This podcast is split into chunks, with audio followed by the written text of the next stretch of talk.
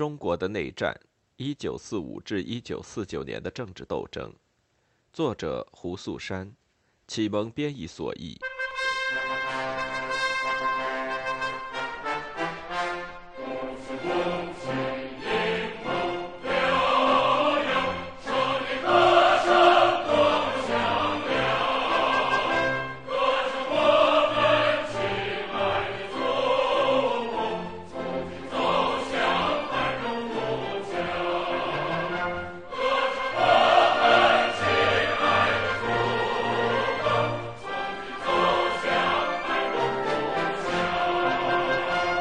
在军事不安全区域，将阶级斗争降到最小的基础不复存在。党作出反应，命令同时开展游击战和土改。新的论据是，事实上它更像是宣告的一种信念：如果游击战为土改服务，那么土改也将为游击队服务。之前，能够持续开展游击战，或在更好的情况下不打游击战也可以安定农村，是发动阶级斗争的条件。而突然之间，阶级斗争成了持续开展游击战的条件。党现在指示，当组织游击行动时，彻底贯彻土改。我们的目标是压制地主和唤起群众。当农民起来反抗地主的时候，要教会农民怎样挖战壕、埋粮食、排布地雷、发展情报网络，从家里疏散人口。只要我们敢于使用我们的武装力量推翻地主。农民就会敢于分土地并保卫它。在这些地区，很清楚的首要目的是控制地主，这是重新建立和巩固村根据地的最重要的条件。在关于游击战的会议中提醒到，一个村的军事根据地指的是这样的条件：农民在共产党的领导下能够起来反抗、控制地主。巩固意味着农民能够在各种情况下控制住地主。在政府采取攻势这段时间积累的经验证明，只有在农村根据地得到巩固的地方，才能持续发展游击战。党宣布，我们必须彻底压制作为个体和作为整体的地主以及他们的走狗。我们必须从经济上、政治上和组织上消灭他们。只有那时，我们才能消灭他们的反抗力量。保证他们不能也不敢东山再起。党的资料表明，对地主最严厉的措施发生在这个时候，也就不足为怪了。将游击战和土地改革联系在一起的指示被过分的从字面上执行，以至于哪怕在游击队完全是打了就跑的地方，党的领导也倡导土地的重新分配。一九四七年初。山东西南部就包含着很多这样的地区。政府军队两次攻占了该区域，共产党的主力两次撤退，地主和其他人回到镇子和村庄，在农民和干部中散布害怕、怀疑和疑惑。土改能在这样的地方开展起来吗？李振阳询问道。他指的是济宁周围的乡村，当时完全在敌人的后方，有重兵把守。回答是响亮的，可以。即使土改在一天之内由之前没有分地经验的武工队，在这种情况下也必须完成。采用的办法并不斯文，在相对安全的游击区，这个过程是每杀一个地主，关押和放走两名地主。恢复自由的地主必须提供保证和写悔过书。在不那么安全的地区，甚至这点斯文都没有。济宁县的安居区就是这样的地区。安居区位于济宁市的西南，包含七十四个村庄、六万人口，有几百名政府军守卫在地区的三个核心据点里。到一九四七年初，当济宁第二次被政府军攻克时，安居区只有四五个干部，协助他们的是三个县干部和九个县级的积极分子。安居缺少任何的防御军队，必须依靠边区一至二十人的武工队。后来组成了以十名从县公安局调来的人员作为核心的济宁县自己的武工队，配合前者作战。在济宁第二次落入敌手之后，党的报告提到，安居区仍在开展游击战，敌人的乡政权受到了打击，地方自卫队已经建成，保甲系统被破坏。并再次开始征税。在该地区七十四个村子里，有十二个重新开始分配土地。根据党的叙述，干部和武工队成员开始工作时，采取了召开提高觉悟的会议，报告好消息，互相激励，相信我方必胜的形式。小组讨论会在党内外举行，由干部带头表态。他们调查了问题，还为开展组织、情报、宣传和军队工作拟定了计划。主要的目的是切断敌人在村子里粮食和人力的供应。为了实现这一目标，武工队首先打击保甲系统和敌人的村公所，这也是最快也是最有效的震慑乡长和保长的办法。一位乡长被暗杀。当其他乡长开始形成当地的自卫团时，工作队放出消息：谁参加敌人的组织，我们就杀谁，并还要让他自己的家人亲自动手。为了支持这样的威胁，队员绑架了另一位乡长的儿子和儿媳。这位乡长已经招募了一支八个人的队伍。在绑架的第二天，他捎来话说，他将解散这支队伍。土改采用了同样直接的方式。党的工作队进入一个村庄时，只是命令地主交出财产。为了让他们迅速服从命令，很多人遭到了攻击。工作队有的时候耍一点花招，在村庄分完地的几天后，换上政府军的服装，用这种方式检验地主。任何中计的人马上被杀死。据报道，这能有效地震慑敌人。但是如果政府军无法阻止武工队进入一个村庄，武工队也阻止不了国民党的巡逻队此后进入这一村庄。济宁工作队的报告总结道：“我们的问题是我们工作开展的太快，我们没有巩固我们的地区，我们的工作不是群众性质的。”然而，到了1947年5月，共产党的总策略开始结出果实，敌人的进犯告一段落，他的弱点开始变得明显。政府军现在在广大地区的兵力过于分散，他们常常疲于奔命。区党委指出，虽然共产党军队缺乏火力强大的重武器，但敌人不像日本人那样能够分散兵力占据小据点。相反，现在共产党的主力停止撤退，发起了一些小的反攻。全国范围内，共产党宣称消灭了敌人九十个旅。当这个数字达到一百以后，军事力量对比将有利于共产党方面，因为敌人在河南增加了兵力，估计该地区面临更多的困难。但是在山东，共产党开始掌握主动，在东北，他们已经掌握了主动，这是发展全国范围反击战的前奏。然而，在辽阔的战场上，在必不可少的军事安全不复存在的情况下，共产党的领导显然犯了一个错误。他们没有区别看待在已经实行土改的地区军事安全的丧失和未实行土改的地区军事安全的丧失这两种情况。根据一名当时住在晋冀鲁豫边区的信息提供者说，这个人在今天已是党的干部。试图在游击区实行土改的政策是错误的。后来的批评者也是这么说。主要原因是在得不到共产党军队适当保护的村子里，他激起了报复行为。付出了沉重的生命代价。其次是减少了农业的产出，就像党的领导在此时强调的那样，战争不仅是人和武器的较量，也是财富的较量。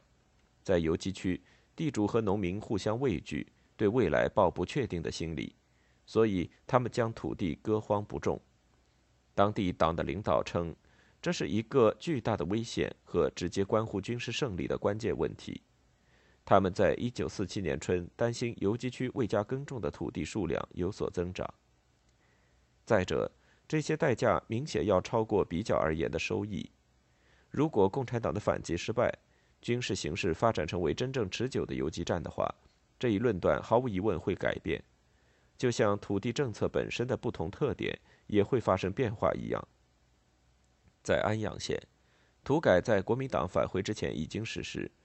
到一九四七年春，游击队形势的斗争已经开展起来，在苏北也是一样。根据贝尔登的说法，游击战能在安阳县开展起来，主要是因为农民有心保卫土改成果。假如这样的话，当地农民部队能随后接受常规军队军人的训练和领导，就像抗日战争时期那样。相似的游击战应该能在国民党军队的后方围绕阶级斗争发展起来。然而，1946至1947年，共产党的主要目标是保存他们的常规部队和党组织不受损失，以便能在全国进行反击，歼灭国民党军队。因此，安阳县和安居区在1947年早期没什么共产党军队。而共产党在斗争运动中产生的敌人，帮助中央政府重新建立了他自己的政权结构。还乡团采取的报复，像任何清算会议一样，激起了农民的阶级觉悟。但是讽刺的是，这些激起农民阶级觉悟的军事和政治条件，却也在一些地区使得农民的情绪低落，无所作为。假如基鲁豫党委的报告能够作为佐证的话。只有当一些干部开始返回当地，最小的基层游击队重新建立起来的时候，农民提高的阶级觉悟才能被很好的利用起来。甚至在那时，武工队和民兵部队的地位还是如此不稳固，以至于接下来的一步震慑当地当权者，只能依靠恐怖主义，以威胁、绑架和暗杀的形式实现。这些事情本来可以不让没有武器的农民来做。一些地方也的确没有让他们参与其中，因为由他们动手代价太沉重。但是在国民党后方的村庄发动土改，武工队无法在这些村庄长时间停留，保护农民不被返乡的国民党巡逻队伤害，这导致了对土改受益者的报复。当时没有人把农民组织起来保护他们自己，如很多上面引用的新华社的新闻报道所说。在国民党军队直接进犯的地区开展土改，也是同样的情形。如果不是国民党在一九四六至四七年突然进攻共产党在华北和华东的主要根据地，在抗日战争时期获取的这方面的经验，或许不会被抛弃。毛泽东和党中央在一九四八年五月承认，成功实行土改的最基本条件是能够保护它不被敌人破坏。此时。毛发出指示，默认在安全不足的条件下试图进行土改是错误的。这一评判标准与在抗日战争时期发展起来的标准几乎相同。这回答了本章导论中提出的第二个问题，即为什么共产党在打算向南移动时要暂停实行土改。这些目的地与北方相比，租佃关系更为普遍。为了动员农民支持共产党，土改是必要的。但是，只有在前提条件确立后，土改带来的这一潜质动员农民，才能在特定的区域成为现实。党在一九四八年的指示中重申这些条件：一，该地区在军事上必须是安全的，敌人武装部队被彻底消灭，不存在必须再回到游击战状态的可能性；二，必须是基本群众的大部分要求充分土地；三。土改干部必须数量充足，经过训练，能够领导工作，而不能让群众自行进行土改。只是明确提到了不安全的区域和新的解放区，那里很多时候不满足这三个条件。只是还强调了在与敌人控制的领域接壤的地区，第一条前提还没有确立，不应该尝试进行土改。河南当地报纸的一篇社论解释了确立这些前提的重要性。我们有没有在华中的新解放区完成准备工作？显然，我们做的还不够好。在我们一些新解放区中，大部分农民在思想上和组织上还没有做好准备。总的来说，农民的政治觉悟尚未提高，革命信念尚不牢固。虽然他们穷，却不明白自己为何贫穷；他们虽然需要土地，却没有坚定的理解土地。为何应该分到自己手里？他们满腔热情的拥护人民解放军，却尚未下决心要长期站在解放军一边。他们真的痛恨国民党的统治和蒋匪的压迫，但对推翻蒋的统治、消灭他的基本部队尚抱有许多疑虑。在组织上，这一地区尚未建立真正的贫雇农和中农的农会，尚未大量招募群众干部。然而，土改在游击区和新解放区的实行是一个相对特殊的问题。